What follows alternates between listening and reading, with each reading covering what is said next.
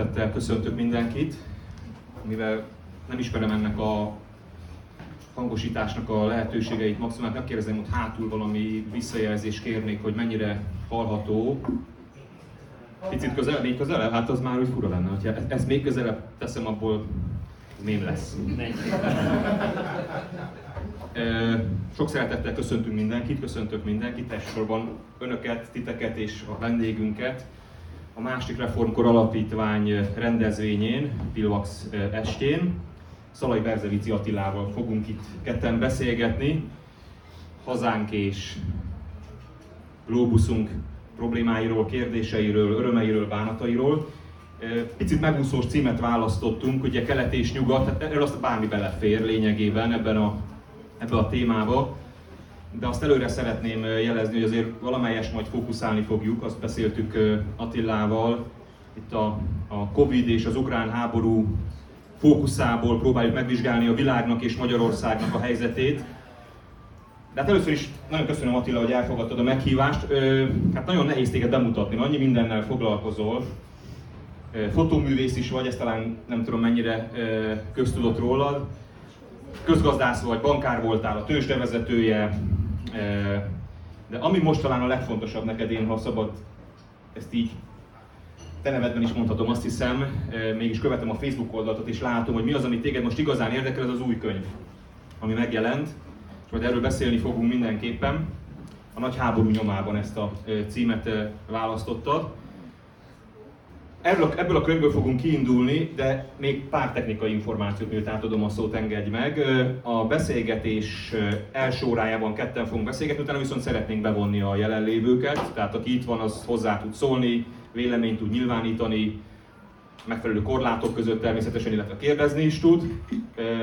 Valamikor fél nyolc táján fogjuk lezárni ezt a beszélgetést, addig kibírjuk ebben a melegben. Szóval azzal indítanám, a mai beszélgetésünket, hogy nagyon-nagyon iskolás kérdésnek tűnik, de talán mégsem az. Miért az első világháború? Miért nem a második, miért nem a hidegháború, miért nem a, a Szovjetunió összeomlása, miért nem az azóta történt 30 év? Vagy legyek nagyon provokatív, én történész vagyok, tehát ez nem a saját véleményem, csak a, csak a dramaturgia miatt. Ki a fenét érdekel most az első világháború? Hát meg is köszönöm, üdvözlök mindenkit először is, nagy szeretettel. Jó a klíma, jó lesz a beszélgetés. Tehát miért az első világháború?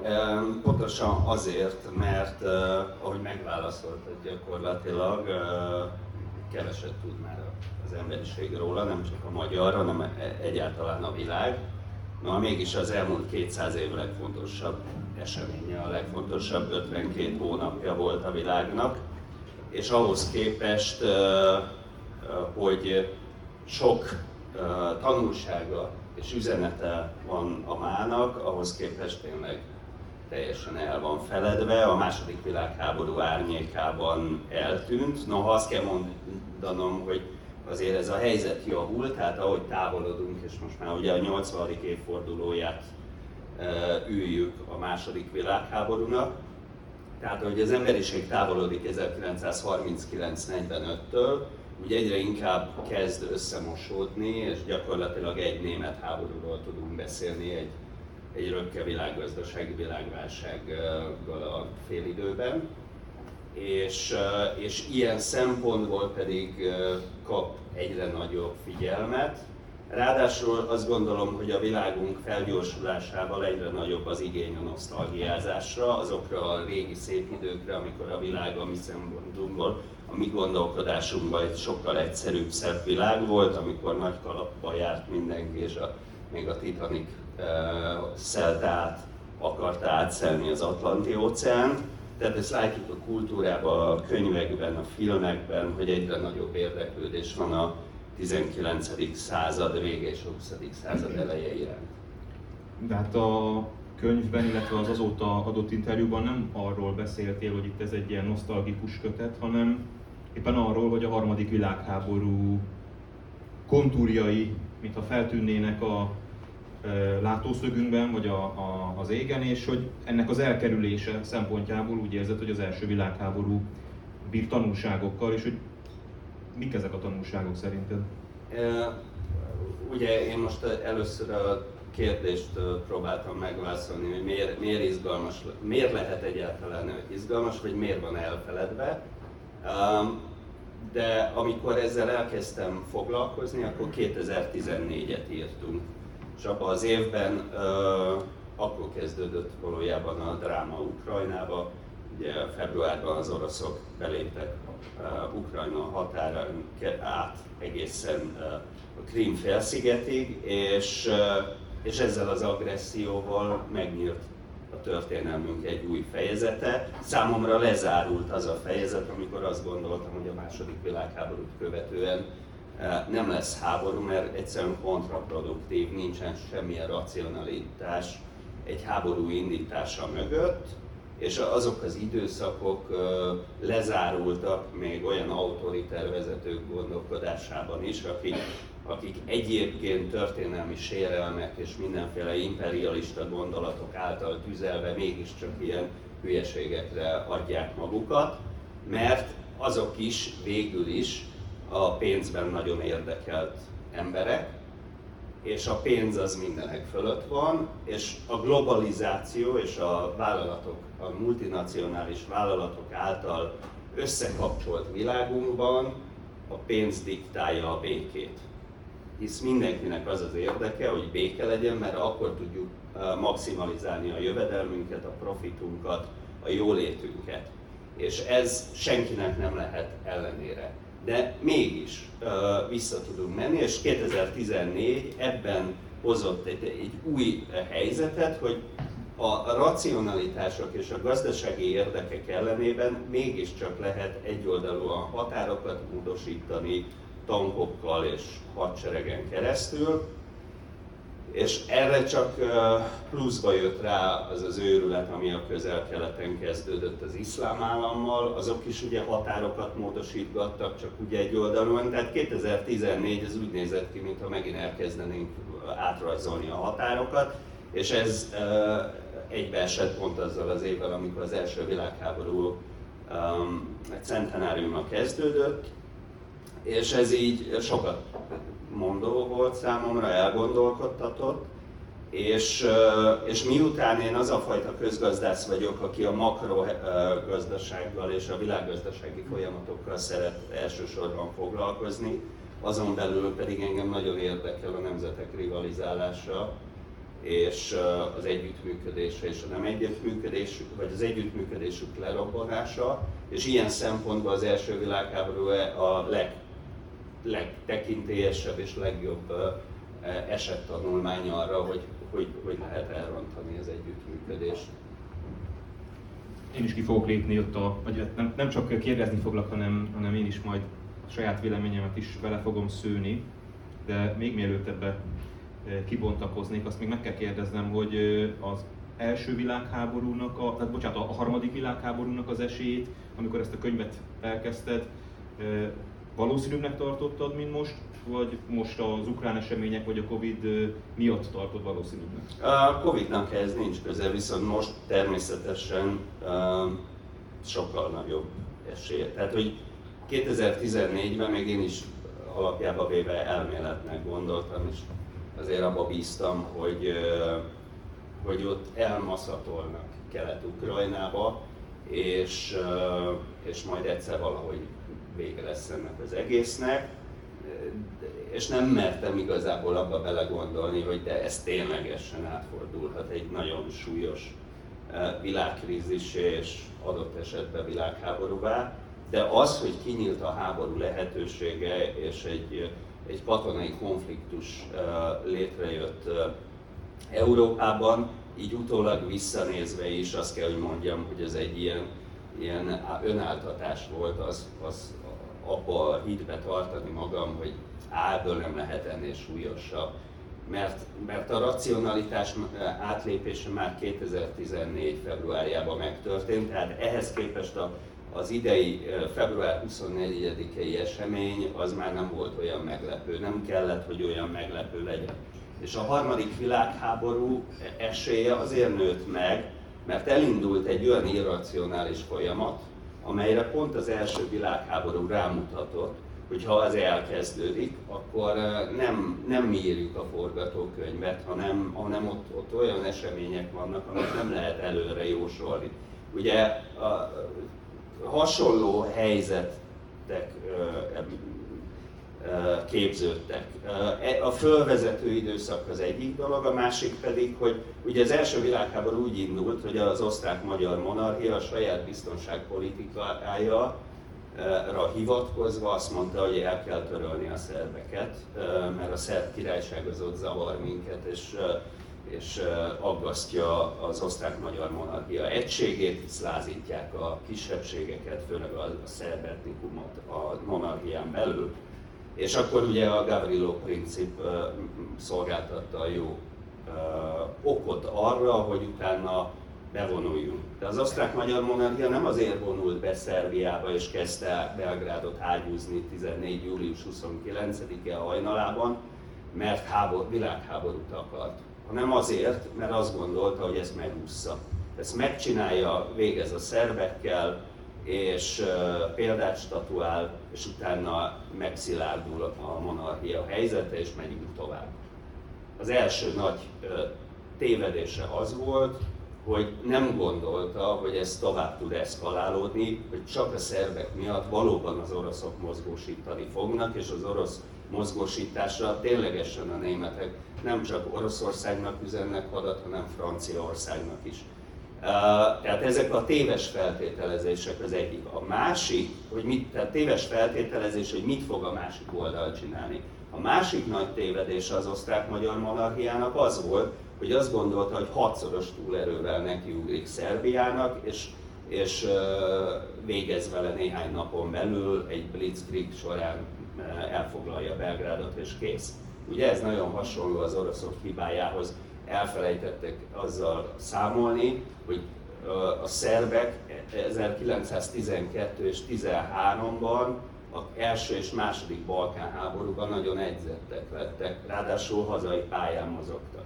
És az a, a hadsereg a, a, esetében, amelyik hazai pályán a saját hazáját védi, és ráadásul harcedzett, tudja, hogy milyen a saját területén háborúzni, az, az, az fölülírja a számbeli fölényt, mert ugye az osztrák-magyar monarchia az utoljára előtte a Königréci csatában látott éles helyzetet. Ugye nagyon hasonlít ez, hogy az oroszok se láttak semmilyen éles helyzetet, legalábbis az a vezetés, aki Moszkvában irányítja az eseteket, meg a hadsereg, az, az, az nem vett részt semmilyen éles helyzetbe, ezzel szemben az ukránok 8 éve edződnek a saját szeparatistáikkal vívott harcokban, és a hadsereg rotálódik, tehát mindenki kipróbált minden fegyvert, tudást, taktikát és a többi, és ráadásul hazájukat védik, és a szervekkel ellentétben az ukránokat ráadásul az egész világ is támogatja. Nagyon érdekes ez a párhuzam, amit mondasz a, a monarchia és a szervek viszonyáról, illetve ugye az orosz-ukrán háborúról, egy picit vitatnám. Szerintem azért az orosz, az orosz katonaság, vagy az orosz hadvezetés, én nem mondanám nem edzetnek, vagy edzettség nélkülinek, hát azért az elmúlt időszakban számtalan olyan nemzetközi konfliktus volt, akár Szíriában, ahol azért az orosz hadsereg erősen jelen volt, de nem is ez, amiben igazából belekötnék, hanem, hanem volt egy fél mondatod, ez pedig az, hogy a Covid itt most nem számít. Ugye az első világháború előtt nem volt világjárvány, de én egy picit, sőt nagyon azt gondolom, hogy a Covid-nak van valami szerep abban, ami a világban zajlik, méghozzá szerintem több szempontból is. Az egyik az, hogy a Covid tényleg az első globális élmény a, a Földön. Tehát még az első, vagy a második világháború, vagy a nagyobb világesemények sem jelentettek akkora globális élményt, mint amilyet a Covid. Tehát, hogy a, a második világháborút nagyon sokan, nagyon drasztikus módon átélték, hasonló dolgokat éltek át, de mondjuk Ausztráliában, Új-Zélandon a legkevésbé zavarta meg a mindennapokat. A Covid az első olyan globális élmény az emberiség, a fajunk történetében, ahol lényegében hasonló dolgot él át a, a földkeresség bármely pontján, Afrikától, Ázsiáig, Európától, az Amerikáig a társadalom. és szerintem erre nem nagyon voltunk felkészülve, és én azt gondolom, hogy ez nyilván egy nehezen bizonyítható állítás a részemről, mert inkább egy ilyen kollektív lélektani dolog, amiről beszélek, de hogy azt gondolom, hogy a világot olyan mértékben sokkolta a Covid, aminek most még nem is biztos, hogy, hogy látjuk, vagy tudatában vagyunk a hatásainak. Gondolok arra, hogy, hogy akár egy, egy ilyen szituációban olyan, olyan lépések, olyan olyan gondolatok is felmerültek, amik korábban úgymond normál időszakban nem merültek fel. Tehát a, a Covid szerintem egy visszahozta picit a történelmet a, a, az időbe. Ugye sokan gondolták azt, hogy a történelem véget ért, ugye voltak ennek ideológusai is, és hogy egy ilyen, egy ilyen lassú, utójátéka a fajunknak, amíg el nem pusztítjuk a bolygót, az a nyugati liberális demokráciák világuralmában fog beteljesülni, ez szépen lassan elterjed majd az egész világon, és egyszer csak fölfajjuk az erőforrásainkat és kipusztulunk, de addig egy ilyen boldog fogyasztó békeidő lesz. És a Covid ebbe, hát most ez kinek tetszett, kinek nem, az egy másik kérdés, de hogy ebbe a, ebbe a ebbe a kis álmodozásunkba belerongyolt a Covid, és azt mondta, hogy a, itt a történelem. És hogy ez mennyire így van, én nagyon örültem annak idén Harari könyvének, aki Ugye lényegében arról írt, hogy hát a, most már itt a digitalizáció korában, és én is nagyon egyetértettem vele, aztán most már nyilván az események másképp alakultak, most már egészen más problémái lesznek az emberiségnek, azok a hagyományos problémák, hogy járvány, hogy éhínség, hogy háború, ezek most már a múlt és most már újabb kihívások előtt állunk. Hát most ha körülnézünk, akkor járvány, háborúk, és nagy valószínűség szerint majd még az éhínség is fölütheti magát bizonyos helyein a világnak. Tehát, hogy visszatért a történelem, ezt, csak azt akart, ezt akartam csak ezzel mondani, ez az egyik része a Covid-nak. A másik pedig nem lehet, hogy akár az orosz hadüzenetben, vagy agresszióban, ugye nem hadüzenet nem volt, ez egy agresszió, hogy ebben a lépésben szerepet játszott az,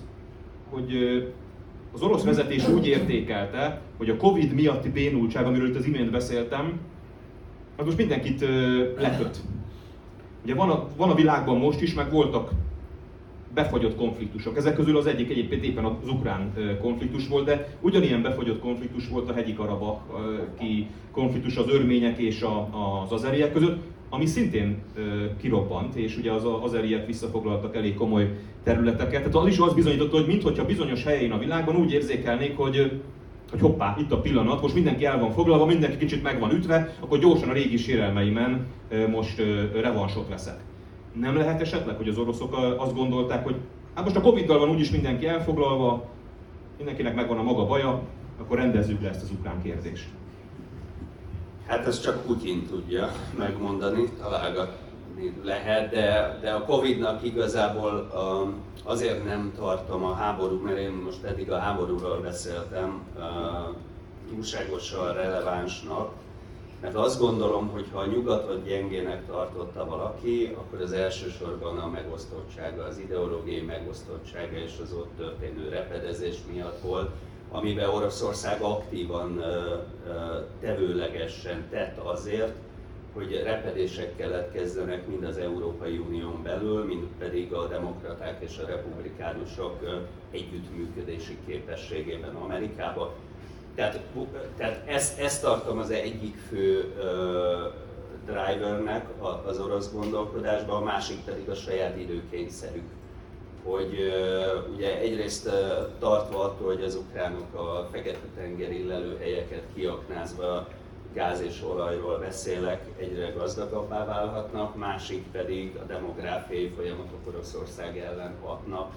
De ezek persze hosszabb távúak, igaz, hogy ez az egész felkészülés és a, a, a ráfordulás Ukrajnára is most már látszik, hogy egy nagyon hosszú időn átépített történet volt, amiben végül időzítésben a Covid bármi szerepet játszott, ezt nyilván mondhatjuk de, de Covid nélkül is most már láthatjuk, hogy ez, ez, ez megtörtént volna, mert egyszerűen az, az oroszok, orosz gondolkodásban, legalábbis a politikai gondolkodásban az imperialista gondolatok visszatérése az, az népszerűnek tűnt, és, és legalábbis a politikai rendszer a rezsim fönnállásának és folytatásának egy, egy alapköve volt, plusz el tudom azt képzelni, hogy, hogy Putyin ezen felül is egy egy történelmi küldetés tudatos ember, aki elvárja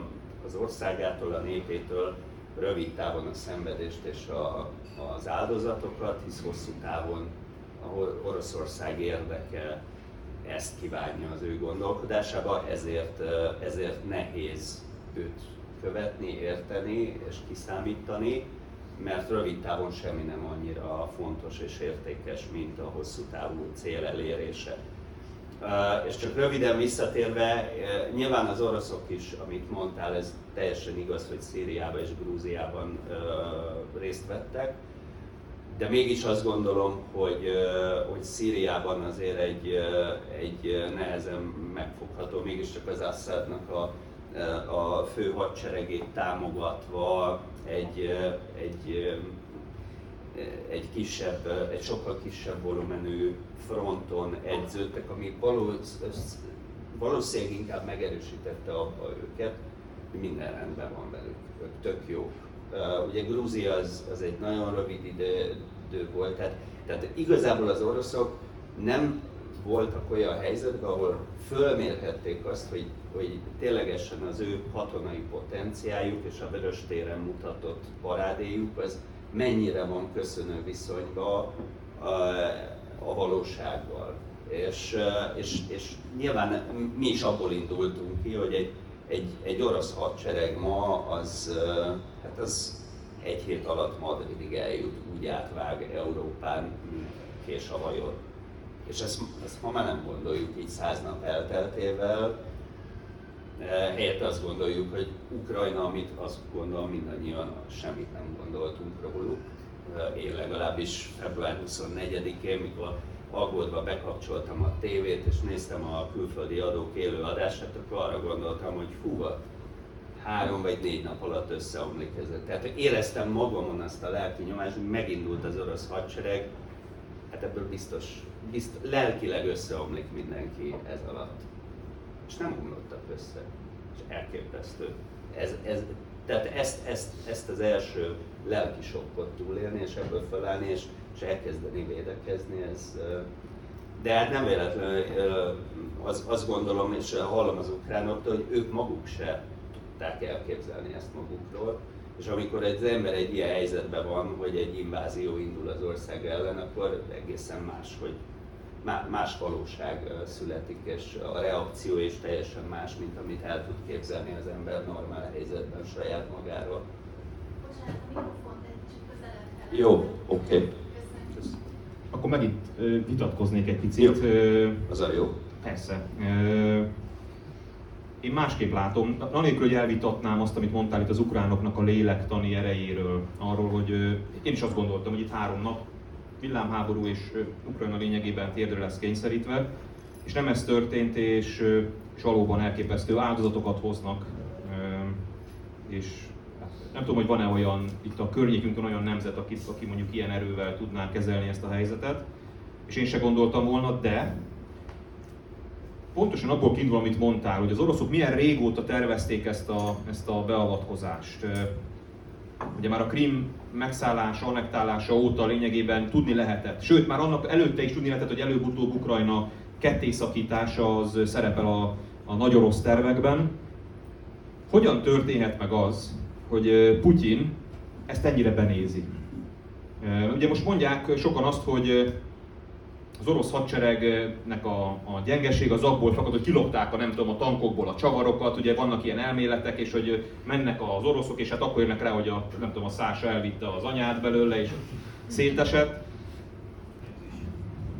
Nem, nem tartom egyébként teljesen a valóságtól elrugaszkodottnak ezt a lehetőséget sem, de, de nem hinném, hogy azért ilyen oka lenne. Szokták azt mondani másik okként, hogy hát Putyin elveszítette a valóságérzékelését, halálos beteg, és hogy már nincs sok neki hátra, és most egy ilyen történelmi küldetést akar még végrehajtani azzal, hogy a, a Oroszországnak a járó, Oroszországnak szerinte járó területeket megszerzi. Én mégis azt gondolom, és ezt sem zárnám ki, de mégis azt gondolom, hogy ami itt zajlik, az azért nem egy orosz-ukrán háború. Tehát, hogy nekem azért az amerikai jelenlét hát, nagyon látványos, és És én egyetlen egy magyarázatot tudok adni arra, hogy hogy nézhette be ennyire Putyin egy szomszédos országnak a, a, a képességét, ami, amire évek óta készült. Tehát, hogy nem tudom, mikor volt a Krim annektálása 2014-ben. Tehát, hogy Oroszország a maga titkosszolgálati és katonai arzenájával arra készül, hogy, hogy, hogy el fogom foglalni Ukrajnának a, a minimum a keleti részét, hogy az az Oroszország, amelyik a hírek szerint képes volt beavatkozni az Egyesült Államok választásába, amelyik folyamatosan az Európai Unióban is pártoknak a, a, a befolyásolására tudott kísérleteket tenni, sőt sikeres kísérleteket. Ez az Oroszország a számára a legfontosabb, mondhatom akár úgy is, hogy a legfontosabb területen benézi Ukrajnát. Mert, mert mondjuk ki azért ezt, ezt Putyin benézte. Tehát, hogy most lehet azt orosz érdekből mondani, hogy hát ez végül minden a tervek szerint halad, ez egy hosszabb háború. Szerintem nem halad minden a tervek szerint. Már Putyin elveszítette ezt a háborút szerintem régen. És most nem fenn katonailag, hanem ha belegondolunk, az ő brendje már soha nem lesz az, ami volt.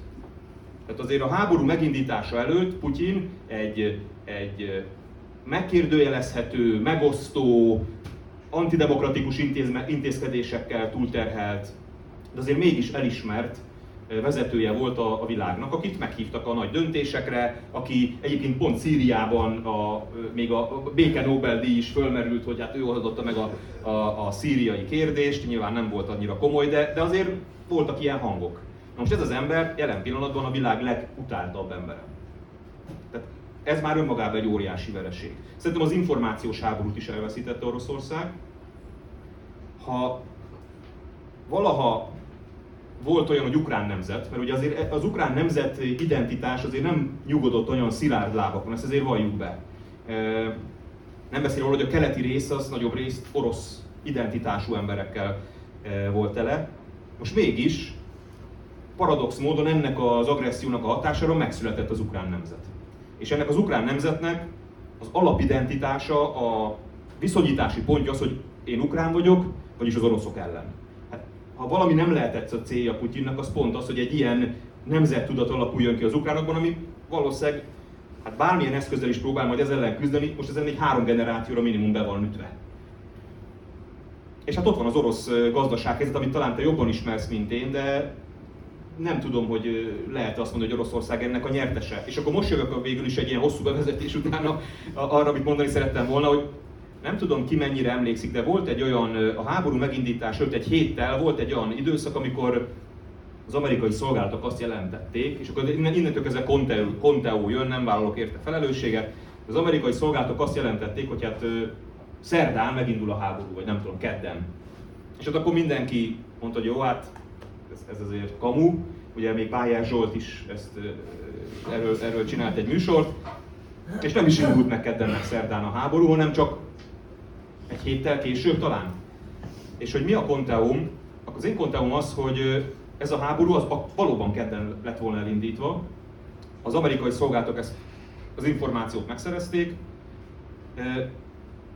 Oroszország bemérte Ukrajna fegyveres erőit, bemérte védekezési képességeit abban az adott pillanatban, de azt mégsem tehette meg, hogy azon a kedden elindítja a háborút. Hát hiszen az, az azért kellemetlen lett volna Putyinnak, hogy az amerikaiak bemondására tényleg megindítja a háborút, ezért valasztotta egy picit, és nyilván már nagyon science fiction, de hogy ez volt az az egy hét, amikor olyan elképesztő méretű átalakítás történt Ukrajna fegyveres arzenájában, védekezési képességeiben, amerikai segédlettel, amire már viszont az orosz hadsereg nem volt felkészülve. És itt ez volt szerintem a málnás, amiben besétált az orosz medve na, nem is tudom, mire reagáljak, de, de megpróbálom akkor az én gondolatmenetemet valahogy felépíteni erre. Tehát az egyik, ami számomra fontos, amit ez a háború is megerősít, és amit, ami nekem már érdekes volt az első világháborúval kapcsolatban. Tehát az első világháború az gyakorlatilag a demokratikus és az autokratikus világrendek összecsapása volt. Ezt korábban így nem gondoltam át, csak így egyszer csak szembe jött velem ez a, hogy miért is vesztettünk. És uh, Németország, az osztrák-magyar monarchia, az ottomán birodalom, a, a bulgár királyság, ezek mind autokratikus rendszerek voltak. Jó, Ausztria Magyarországnak volt kormánya, meg parlamentje, de azért mégis a hadsereg az nem civil kontroll alatt volt, tehát itt egy központi vezetés, sőt egy idő után 1916-tól már nem is Bécs és Budapest uralta a saját hadseregét, hanem Berlin irányításra alá került, Ludendorff és Hindenburg alá. És, és a győztes Antant tábor az egytől egyig parlamentáris demokratikus rendszerrel bíró országok halmaza volt, kivéve egyet, ami el is vesztette a háborút. Az a birodalmi Oroszország volt. 17-ben feladták, 18 márciusában aláírták a Brest-Litovszki békét, és a Párizsi béketárgyalásokra már meg se voltak hiba. Miért esett ki Oroszország a háborúból idő előtt, az egyetlenként az Antan táborból? Mert a cárnak fogalma se volt arról, hogy mit bír el az orosz hadsereg és az orosz nép. És miért nem volt fogalma? Mert egy autokratikus rendszer egyik ismérve, hogy fogalma sincs arról, hogy mit bír el a népe, és mi, mi a valóság, eh, hanem katonai erővel elnyomó rendszer eh, életben tartja az akaratát mindenki rovására.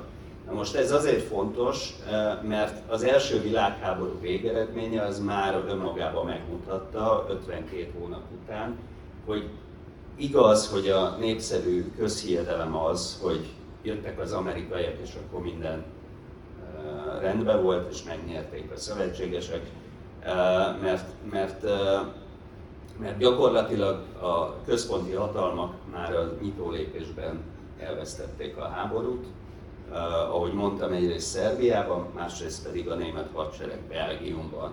Két hazáját védő kis állam elakasztotta ezt, az egész gépezetet, és utána még ugye volt esély, hogy megnyerjék a központi hatalmak, és, és sokáig húzódott a háború, de valójában azért vesztettük el a háborút, mert hibáztunk, és a hiba az én értelmezésem szerint onnan jön, hogy nincs kontroll, nincs fékek és ellensúlyok rendszere a hadsereg döntéshozatala fölött. Na most a második világháborúra is teljesen igaz, hogy ugyanúgy az autokratikus nagyhatalmak elindították a háborút, és anélkül, hogy megkérdezték volna, vagy erről nyilván nem tartanak referendumot, de a lényeg az, hogy háborúba nem lehet egy ország népét se belevinni. És, és itt vagyunk 22-ben, mert az emberek nem azért születnek, hogy háborúba küldjék a gyerekeiket meghalni, ez egy más dolog, ha a hazánkat kell védeni. De hogy elmenjünk és csak úgy elfoglaljuk egy szomszédos országot, ez lehetetlen ott, ahol megkérdezik a népet erről, az embereket arról, hogy ezt akarjuk-e. És a demokráciának a lényege az, hogy négy évente megméretteti magát a politikai elit, és kieshet a hatalomból, ezért nem csinál olyan, amit az emberek nem támogatnak. És ha csak itt megnézzük a mi áprilisi választásunkat is, ami arról szólt, hogy nem akarunk háborúba menni, ez, ezzel nyerni lehetett. És ez bizonyítja számomra azt, hogy csak ilyen autokratikus rezsimek, ilyen elnyomó rendszerek tudnak háborút indítani, mint amilyen a putyini Oroszország. Mert, mert egy olyan ország, ami börtönbe zár azért, mert ha valaki háborúnak hívja a háborút.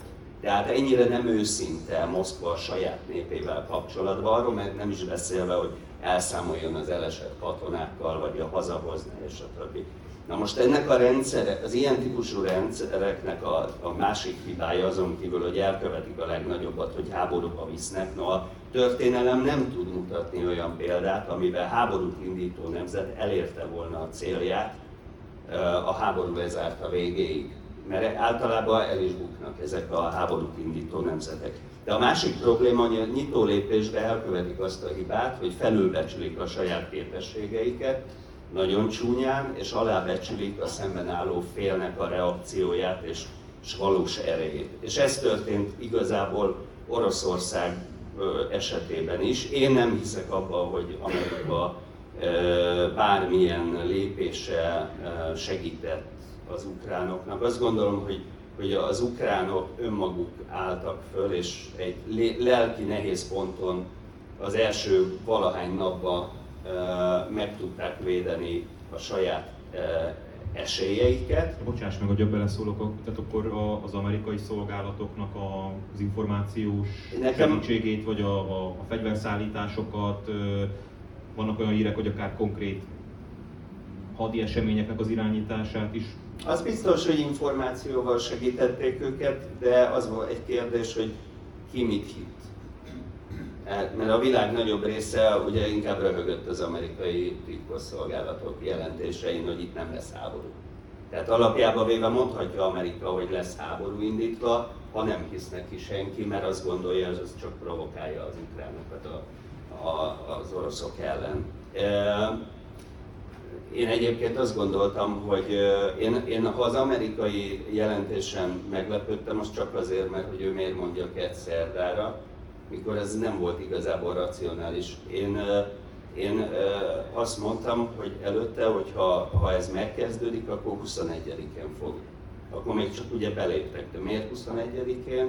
Azért, mert 20-án zárult a Pekingi olimpia. És ezt én kizártnak tartottam, hogy Oroszország a Pekingi olimpiát megzavarja az egyetlen lehetséges szövetségesének a 8 évi készülése és világsójába bele. És látjuk, hogy milyen esélye lett volna, hát már paralimpiával se foglalkozott a világ, tehát hogy az olimpiát is elsodorta volna, akkor az oroszok betámadnak.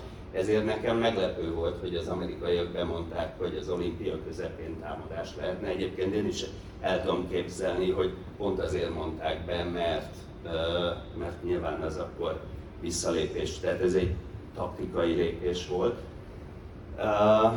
Szóval ennyit, a, ennyi, ennyit az autokráciák és demokráciák összecsapásáról, és szerintem a modern idők háborúja erről szól, hogy ez a két világrend rivalizálása egy háborúban csúcsosodik ki, mert a demokratikus országok nem szoktak egymással háborúzni.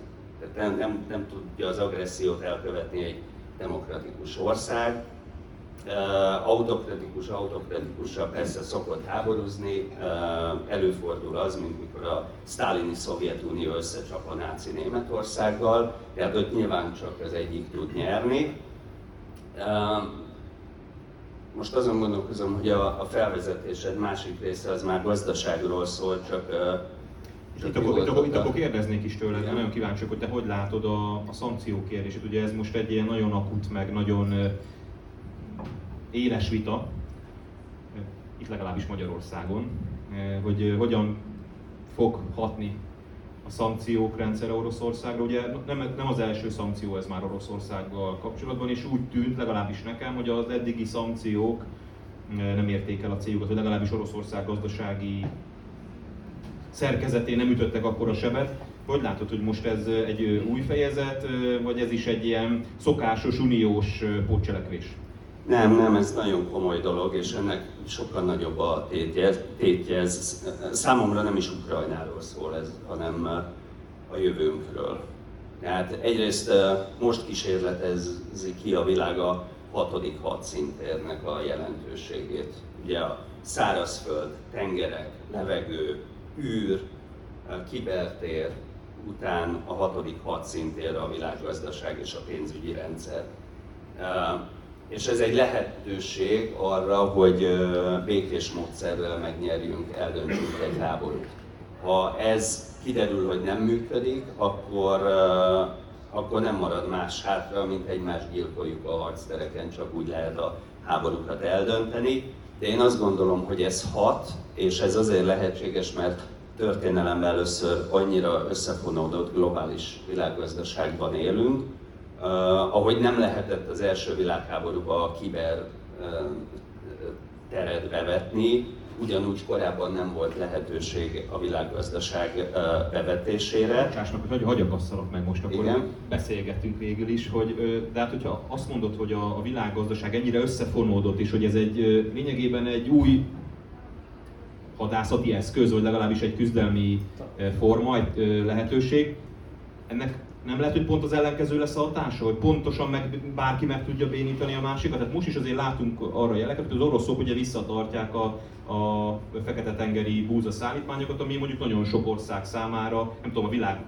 búza fogyasztásának hány százaléka, ami most ott orosz embargó alatt van. Tehát, hogy ennek nem lehet, hogy nem az lesz a hatás, amit mondasz, hogy egy hatékony fegyver épül itt a szemünk előtt, hanem lényegében egy olyan fegyver épül, mint az atombomba, ami mindenkinek van, aztán senki sem használja. Igen, de ha így hasonlítjuk össze, akkor azt lehet látni, hogy mindenkinek van hadihajója, de az amerikaiaknak van anyahajója is. Ez a különbség. Tehát ma a, ez az ukrán háború, na, visszamegyünk történelme, először gazdasági hadviselés mégiscsak az első világháborúban volt, azzal, hogy a, az északi tengeren és a Laman csatornán a britek elzárták a, a, a tengeri blokádon keresztül Németország hozzájutását bármilyen import dologhoz, amit beszerezhettek Amerikától vagy egyéb gyarmatoktól. Erre válaszul ugye jött a korlátlan tenger alatt járó háború, amivel megpróbálták a németek viszont elzárni a brit szigetvilágot a külvilágtól és kiéheztetni.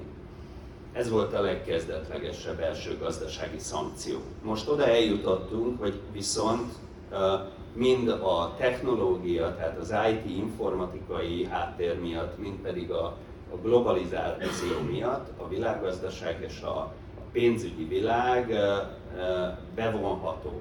De nem egyenlő mértékig, és ezért mondtam, hogy mindenkinek a hadihajója, de anyahajója csak az amerikaiaknak. Azért, mert ma az Egyesült Államok bárkire rá tudja kapcsolni a villanyt. Bármelyik országnak lekapcsolja a villanyát, úgy, hogy, hogy ezt senki nem, hogy hasonló mértékű választ nem tud erre adni, de ki se tudja védeni. És ez az, ami miatt nagyon fontos Amerika helyzetét korrekten megítélni. Mert itt az elmúlt időszakban én sok olyan itthon főleg sok olyan véleményt hallok, amivel én egyáltalán nem értek egyet, mint mint szakember, aki a bank, bankvilágban, hogy mondjam, edződött. Tehát lehet itt ideológiai alapon azt mondani, hogy amerikai birodalom végét járja, és a többi, én nem ezt látom. Én pontosan azt látom, hogy soha nem volt ennyire erős az Egyesült Államok. És lehet szeretni vagy nem szeretni, amit csinál a világban, vagy ideológiai alapon, és a többi, ez mind mellékes az a, az a kérdés, hogy ki ma a nyerő, és ki lesz a nyerő, és ma jelen pillanatban nem látom, hogy az Egyesült Államoknak a, a szerepe megkerülhető lenne. És itt van a legnagyobb hiba, amit a Oroszország elkövetett, mert az oroszok ténylegesen azt gondolták, hogy eljött az a pillanat, amikor ők pariban vannak az Egyesült Államokkal és a szövetségeseikkel, és akár még ezt is megengedhetik maguknak, pedig nagyon nem így van. A gazdasági szankciók, azok már most hatnak, én kapcsolatban vagyok folyamatosan a orosz, volt, volt orosz kollégáimmal és barátaimmal, mert engem nagyon érdekel, mi folyik ott a vasfüggöny mögött az ő életükben, és még akivel lehet meg is próbálom vitatni a helyzetet. A gazdasági szankciók nem egyik napról a másikra hatnak, és lassú folyamat, lassú ledaráló folyamat. Ez, tehát e, ettől nem lehet azt várni, hogy holnap vége lesz a háborúnak, főleg ha egyébként a motivációk azok Oroszországban, amiről beszéltünk, de, de hogy nagyon meggyengül Oroszország, az, az elkerülhetetlen számára. Picit amerikáznék akkor most itt az oroszokról túlélve, mert itt mondtál pár olyan mondatot, ami, ami szerintem nagyon izgalmas, meg nagyon érdekes, hogy azt mondtad, hogy te úgy látod, hogy Amerika nem is volt még talán soha ilyen erős, mint amilyen most. Ezt majd fejtsd ki egy picit bővebben, hogy, hogy mire alapozod, mert én a gazdasági szempontokat nem tudom megítélni úgy, mint te. Nyilván azért az, a Kínának a felerősödése az mindenképpen felvet kérdéseket, és gondolom, hogy majd erről is mondasz pár mondatot. Én inkább társadalmi, meg politikai értelemben kérdőjelezném meg azt, amit mondtál, mert azt gondolom, hogy ha megnézzük az amerikai elnök választásokat, ha megnézzük az amerikai politika által kitermelt elnököket, akkor azért nem azt látjuk, amit szintén Harari ír egyébként a könyvében, hogy a demokráciák azért verik meg az autokratikus rendszereket, mert jobb döntéseket hoznak, amivel egyébként egyetértek, mert hogy több ember a kollektív bölcsesség előbb-utóbb a nagyszámok törvény alapján jobb döntéseket hoz. De most azt látjuk, hogy a, a demokrácia bölcsőjében, hazájában, az Egyesült Államokban nem biztos, hogy jó döntéseket tudnak hozni az emberek, vagy legalábbis a politikában valami olyan fajta kontraszelekció ment végbe, amikor legalábbis innen, Európából nézve, nem mint hogyha mi mondjuk a politikai kontraszelekciónak nem lennénk áldozatai, de, de hogy mégis én nem emlékszem arra, hogy, hogy, hogy kinevettük volna az amerikai elnököket.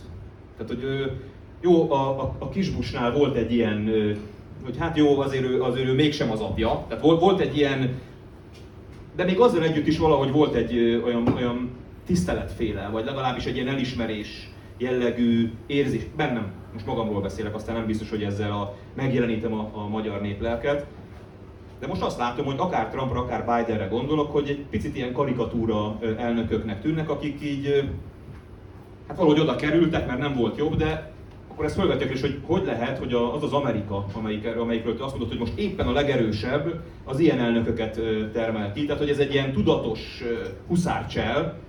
Lényegében ugye van az, hogy ha hülyének néznek, az végül is nem is baj, mert hogyha hülyének nézek, akkor le fognak téged becsülni. Nyilván ezt nem gondolnám, hogy az amerikai tintekek már ennyire több lépésbe gondolkodnak, hogy most jól átverjük az oroszokat Trumpal, meg Bidennel. Tehát ezt nem hinném, tehát szerintem az állításom az, és akkor ezt vitassuk meg, az állításom az, hogy az amerikai társadalomban és az amerikai politikában is elindult valami bomlási folyamat, aminek ezek a politikai döntések már szerintem a, az előszelei, vagy az előjelei, és én nem vagyok benne biztos, hogy az Egyesült Államok olyan erős lenne, mint még soha. És ami majd, és ez, az állításom, és ami a kérdésem igazából, de még nyugodtan ezekről is beszélj, az pedig az, hogy az Amerikai Egyesült Államok és az Európai Unió viszonyát sem úgy látom ebből kifolyólag, mint talán sokan, de akkor ezt most még inkább nem hoznám ide, egyelőre beszéljünk Amerikáról. Jó, tehát az Egyesült Államokat a te megközelítéseddel nézve valóban nem igazolja azt, amit én mondok de, de én azt kell, hogy mondjam, hogy ez egy téves megközelítés, és mégpedig azért, mert az Egyesült Államok ereje nem a Fehérházból adódik, nem attól függ, hogy ki az elnök, hanem egyszerűen olyan háttér ereje van a gazdaságának, és a, a magánkezdeményezések és a vállalati kezdeményezések világának, amit, ami kibírja azt is, hogy időközönként még Ramazuri van a Fehérházban, vagy a kongresszusban, sőt kibírja azt is, hogy megostromolják a kapitóliumot, és, és látszólag úgy néz ki, mintha ha ilyen káosz lenne az Egyesült Államokban, de ha visszanézzük az Egyesült Államok történelmét, azért nem szabad elfelejteni, hogy mindkét világháborúban úgy indult bele, hogy az európai államok, és elsősorban Németország lenézte őket, hogy azok gyengék, nincsenek felkészülve, magukba fordultak, és a többi, és amikor megérkeztek a frontra, például az első világháborúba, akkor a britek is, meg a franciák is úgy kezelték az amerikaiakat, mint valami bohócokat, akik hát oké, okay, ide jönnek, a statiszták létszámát erősítik, de valójában nem ők döntik el a háborút, hanem majd mi európaiak. És, és az Egyesült Államok mindig összeszedte magát, mikor, tehát ugye ott volt a Ku Klux Klan, a feketék, fehérek helyzete, tehát igazából ugye hát jól ismert a Jesse Owensnek a szituációja, hogy, hogy, hogy úgy jöttek az amerikaiak a berlini olimpiába 36-ra, hogy nem nagyon lehetett különbséget tenni a német rasszizmus és az amerikai rasszizmus között és tehát, hogy mindig megosztott volt, és, és, és problematikus.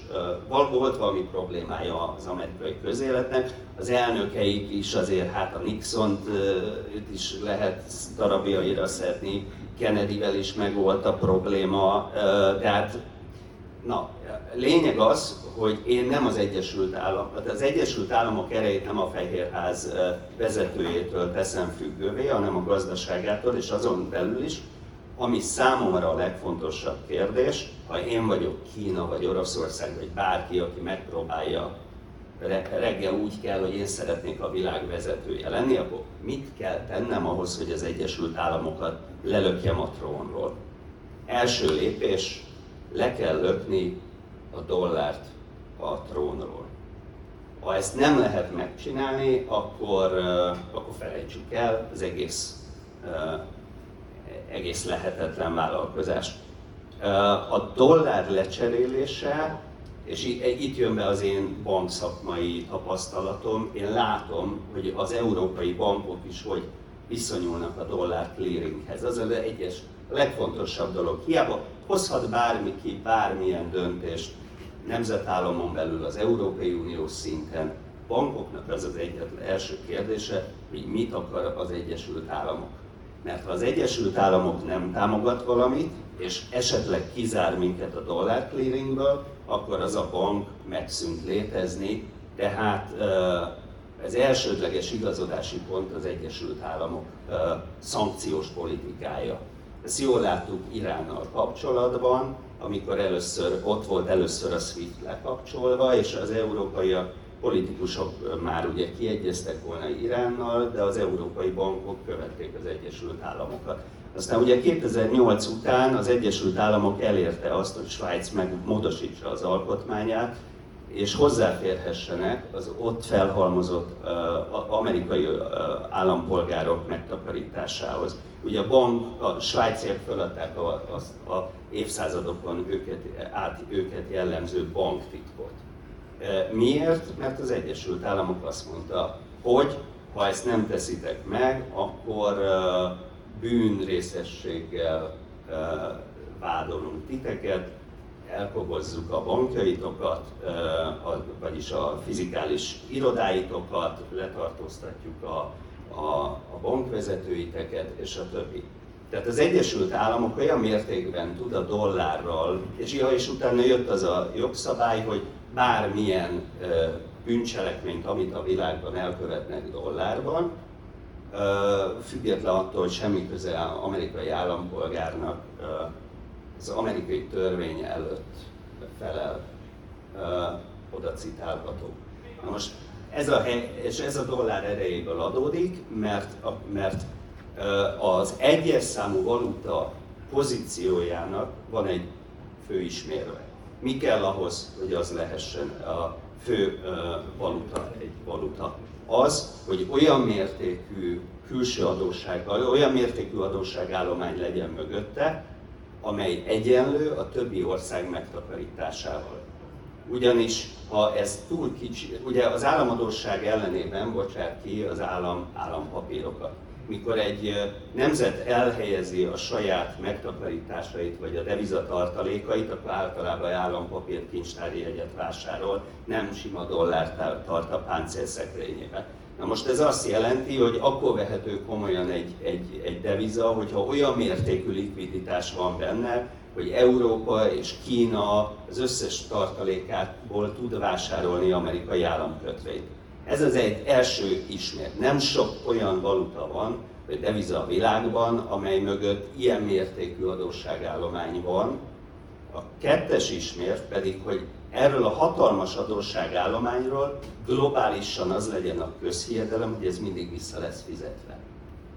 Ha egyszer azt gondolják az Egyesült Államokról, hogy nem teljesíti a köte, a, a, az adósság szolgálatát, akkor nyilván a dollár össze fog omlani. Ez az, ami tartja a dollárt. Az a globális hit, hogy az Egyesült Államok minden egyes centet vissza fog fizetni, amit ö, oda elhelyeznek. És, ö, és ilyen szempontból a dollár lecserélése a számomra olyan vállalkozás, mintha egy nemzet azt mondja, hogy én, én leszeretném a saját nyelvemre cserélni az angolt. Tehát ma a dollár az olyan, mint az angol nyelv a világban. Abban mindenki bízik, mindenki ismeri, mindenki használja. Tehát egy nagyon hasonló vállalkozás. És ráadásul ez a kettő, az angol nyelv, a dollár kapcsolata, és ez, ehhez hozzájön egy olyan szövetségi rendszer, ami megkérdőjelezhetetlen bármi körülmények között. Nem a NATO-ról beszélek, hanem az angol száz országoknak az együttműködése. Nem tudok olyan uh, politikai katonai konstellációt, ahol az Egyesült Államok, Kanada, az Egyesült Királyság, Írország, Ausztrália és Új-Zéland nem egy táborba, egy blokkba lenne. És ezek együtt viszont olyan geopolitikai pozíciókat foglalnak el, lefedik az egész világot, nem is kéne nekik anyahajók tulajdonképpen, mert önállóan képesek a világot befolyásolni. Tehát a, a brit birodalom romjain az amerikai birodalom létrehozta azt a befolyását a világban, amit, amit ma egyszerűen nem látok, hogy lehetne megkerülni. Mondtad azt, hogy azt akarom, hogy időnk már nem tudom, lehet, hogy lassan lejár, mint az, amit mi ketten sajátítunk, és nem sokára lehet majd kérdezni, hogy nyugodtan el lehet kezdeni gondolkodni, de még egy témáról mindenképpen beszéljünk, ez pedig Európa. Csak így a, nem tudom megállni, hogy nem mondjam el, hogy jutott eszembe, amikor azt mondtad, hogy ugye föl kell egy állam, és azon gondolkodik, hogy hogyan taszítsam le a trónról az Egyesült Államokat, és hát Kína úgy tűnik, hogy azt gondolta, hogy a TikTokkal kell elindítani ezt a folyamatot, és nem valami új valutával vagy devizával. De nézd félretéve, Európáról beszéljünk egy picit, mert hogy én igazából nyilván egy olyan világban szívesebben élek, mint amilyen, a, mint amilyen az amerikai éles stílus, hogyha Oroszországhoz kell eh, viszonyítani, de azért alapvetően akkor lennék a legboldogabb, ez csak az én személyes, privát kis érzelem világom, hogyha, hogyha Európa is erős lenne a, a világtérképen, és Európa is szereplő lenne a világtérképen, de közben azt látom, hogy ez, ennek az esélyei, ennek a lehetőségei egyre távolabb kerülnek. Ha beszéltünk politikai kontraszelekcióról, akkor mintha Európát ezt hatványozottan sújtaná, tehát én Merkel óta nem nagyon látom azt, hogy ki az, aki Európát képes vezetni. Macron próbálja ezt az űrt betölteni, de nem, na mindegy, ebben nem akarok belemenni. Hát amiről szólnék az az, hogy, hogy hogyan lehet Európa problémáját megoldani, mert én azt gondolom, hogy Oroszországnak az Európa stratégiája nem kérdés, bomlasztani kell az európai egységet.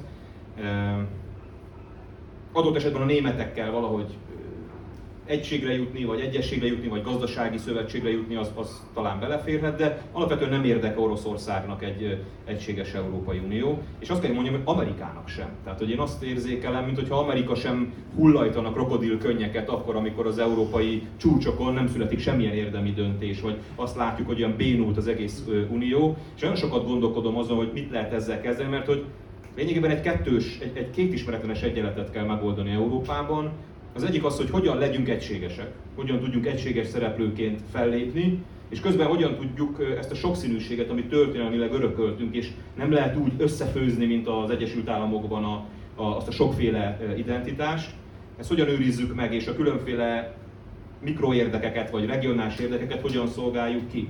És ugye erre igazából nem tudott Európa megoldást találni. Hogy látod Európának a középtávú jövőjét ebben a Oroszország, de főképpen Amerika is kontra Kína helyzetben? Hát körülbelül úgy látom, mint Svájc szerepét Európán belül. Hát köszönjük szépen jól vannak, és nem próbálnak ők lenni a legnagyobbak. Európa soha nem lesz még egyszer tényező a történelemben, és ennek az az oka, mert a Európa lakossága nem szeretné ezt. Senki nem akar ugyanis látjuk, hogy mi kell ahhoz, hogy ma a világ vezető országa legyen. Vagy úgy kell élni és teljesíteni, mint az Egyesült Államok, vagy esetleg úgy, mint Kína, Oroszország. És az európai emberek köszönik egyiket se kérik, mi szeretnénk a mi jóléti szocializmusunkban élni, ahol nem kell katonának menni, ahol eltart engem az állam, nyugdíjas éveimben biztosítva van minden, tehát ne, csírájába is kihalt az európaiakból az az ambíció, ami amíg a brit birodalom volt. Mert ugye igazából mikor volt erős Európa? Akkor, amikor autokratikus országok vezették a brit birodalom, vagy a, vagy a német birodalom, a, tehát, vagy az osztrák-magyar, tehát amikor ilyen nagy birodalmista államokból tevődött össze Európa, és a gyarmatosítás volt a, a, a, az ambíciók csúcspontja, és meg volt hozzá a katonai erő, és a többi, és nyilván e, Ázsia még, még sehol nem volt, az Egyesült Államok meg még csak épp ébredezett, akkor Európa vezette ezt az egész folyamatot. De ma Európa egy szocialista kontinens, amiben nem a teljesítmény az elsődleges mozgatórugó, hanem a jólét és a biztonság. És ez összeegyeztethetetlen.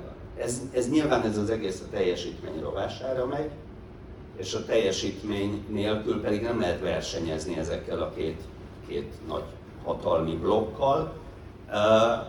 Az Európai Unió, én teljesen nem értek egyet, mikor valaki azzal jön, hogy Európai Egyesült Államokat létre kéne hozni, meg ez egy jobbat hozna létre. Én azt gondolom, én magam is, hogy nemzetállamokból összerakott unióként kell élnünk, ahol meg kell őrizni minden nemzetállamnak az értékét, és ott, ahol kell jól együttműködni, és ahol nem lehet, ott azt el kell fogadnunk, hogy különbözőek vagyunk. Tehát nekem az, Egyesült, az Európai Egyesült Államok koncepció az akkor lesz lehetséges, ha az emberek felkészültek arra, hogy a labdarúgó világbajnokságra Európa egy csapattal menjen, 11 játékossal. Ha ezt kívánja az 500 millió európai, hogy egy csapattal vegyünk részt, pont úgy, mint az Egyesült Államok, akkor azt mondom, hogy megérettünk erre, akkor már teljesen más gondolatok és ambíciók motiválják az európaiakat, de az európaiak nem hiszem, hogy ezt akarják. Még az is csoda lenne, egyszer az Egyesült Királyság egy válogatottal akarna indulni a, a labdarúgó világbajnokságon, de hát nekik is még négy csapatuk van. Úgyhogy, úgyhogy ez viszont, ez a nemzeti önállóság, ez a szociális biztonságkeresés, ez viszont annak a rovására megy, hogy mi nem szólunk bele, megvan a mi szerepünk, a, a saját jólétünk fenntartása. Az a baj szerintem ezzel, amit mondasz, miközben egyetértek vele, hogy, hogy az európai társadalmak ezt akarják, és hogy ez, ez igazán, egy, egy, mégis elfáradtunk. Talán én ezt így fordítanám le, hogy egyszerűen annyi sokat csináltuk már mi a világ történelmet európaiak, hogy most már elegünk lett egy picit belőle. Két világháborúnak házigazdái volt. Igen. Ez... Most, most már úgy elég volt a történelemből, és az, amit mondtál, az nagyon érdekes, hogy szeretnénk mi lenni, ami Európának Svájc, most a világnak legyen Európa is.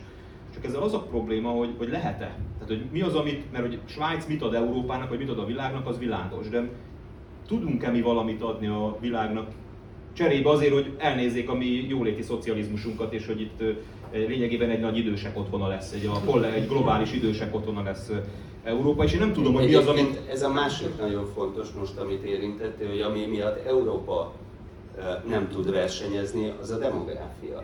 Mert az európai jólét része az, hogy elfogadjuk, hogy nem lesz három-négy gyereke egy átlag európai családnak, már az is nagy száma, egy gyereke van. Ezzel szemben az Egyesült Államok pozitív demográfiai helyzettel bír. Ugye Európa a jólétében nem csak gyerekeket nem, nem hanem nem, nem, nem is akarja igazából a, a bevándorlás sem. Ezzel ellentétben az Egyesült Államok a saját lokális vagy teljes országot érintő saját hiányosságait könnyedén tudja kimanőverezni az emigrációs politikájával. Egyébként ez az, ami gyengíti Kínát. És Kína viszont egy elképesztően gyenge demográfiai helyzettel, egyre rosszabb demográfiai helyzettel néz szembe az USA-val, és az az ország, amely, amely folyamatosan erős demográfiailag, és az az ország, amely mely ebben egyre több lesz a nyugdíjas, és ráadásul nincsen nyugdíj megtakarítás, tehát a kínai lakosság a, a vidéken élőknek 5%-ának van nyugdíja, a városi lakosság 30%-ának.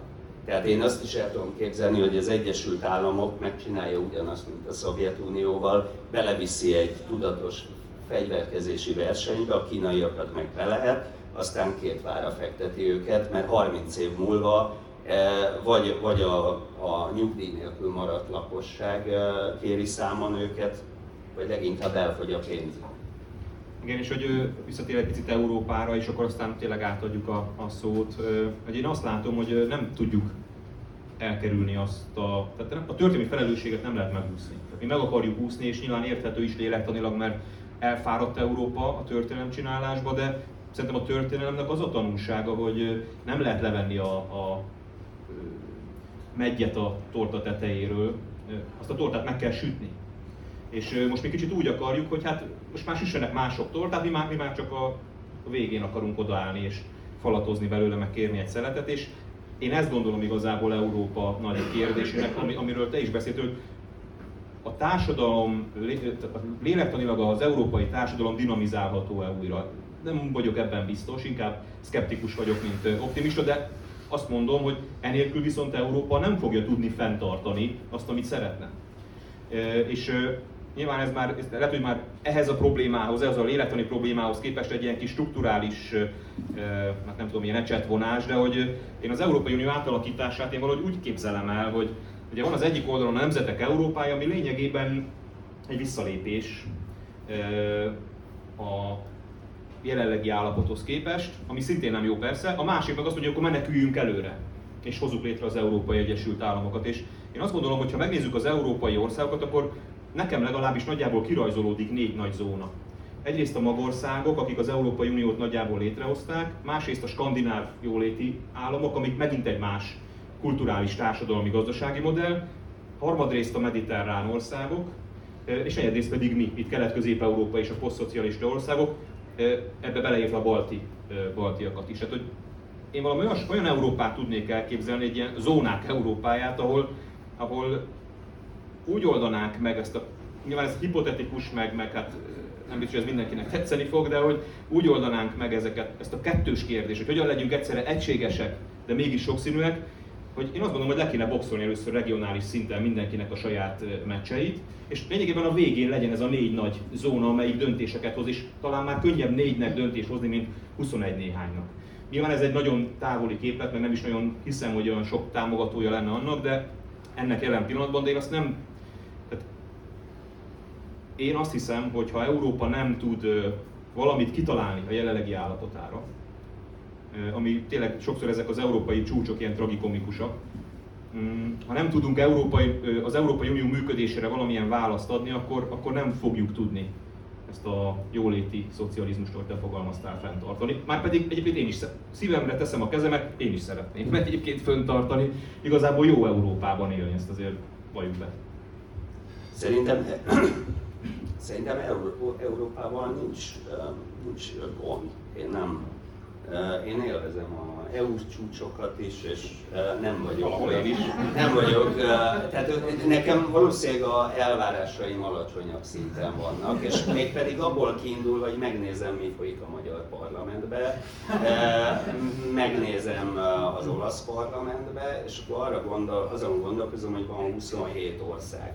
És mind a 27 országnak van mondjuk na, 3-4 pártja biztosan akkor az azt jelenti, hogy valójában nem 27 ország, hanem összesen 100 párt próbál uh, olyan uh, közös nevezőre jutni, ami, ami túlzás uh, elvárni, hogy ez, ez, ez így flottul működjön. Tehát hogy én alacsonyabbra helyezem a lécet, és azt mondom, hogy, hogy ne, működik Európa, mindig vannak megoldandó feladatok, szerintem mindenkinél, a mi elvárásaink nagyok, de az alapvető problémánk az elsősorban a demográfia.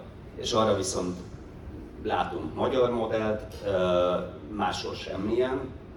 A másik alternatíva, hogy akkor engedjünk be mindenkit, aki Európába akar jönni, és, és ez, szerintem ez a kulcsa a, a demográfia, az első, elsődleges kulcs, mert a többi adott, tehát piacgazdaság van, a jóléthez az minden európai ragaszkodik, jó svájciakhoz hasonlóan, viszont senki nem akarja, hogy a mi katonáink uralják Afrikát, meg Ázsiát, meg Dél-Amerikát, tehát hogy ez, me, me, tehát nekünk teljesen jó, ha azt az Egyesült Államok viszi ezt a szerepet. Nem hiszem, hogy ez valakit zavar, csak amikor előjön ez a néha rendszerű amerikázás, akkor ugye abban is, hogyha, hogyha azt gondoljuk, hogy na valami sérti a mi értékrendünket, olyan dolog történik a világban, akkor azt akarjuk, hogy menjek és az amerikaiak csináljanak rendet. Aztán, ha az amerikaiaknak nem sikerül, vagy kicsit tovább tart, akkor meg hú, már, az, már megint ez egy gyarmatosítanak, és mindenhol az amerikaiak és a többi. Szóval na, az elvárásaink azok sokszor ellentmondásosak és igazságtalanok, de ez is az emberi természet, hogy mindent szeretnénk. Igen, azt nem szeretnénk, hogy Afrikát, meg Ázsiát, meg nem tudom, a világ többi részét katonailag még tegyük rendbe, de azért mondjuk az európai cégek is szeretik azt, hogyha afrikai, ázsiai munkaerő viszonylag olcsón termeli meg a, a, a. De most már nem akarok újabb vitát nyitni, illetve még lehet, csak most már bevonnám a közönséget, bevonnám önöket is, benneteket is, úgyhogy ha bárkinek van kérdése, hozzászólása, vélemény, akkor azt örömmel meghallgatjuk.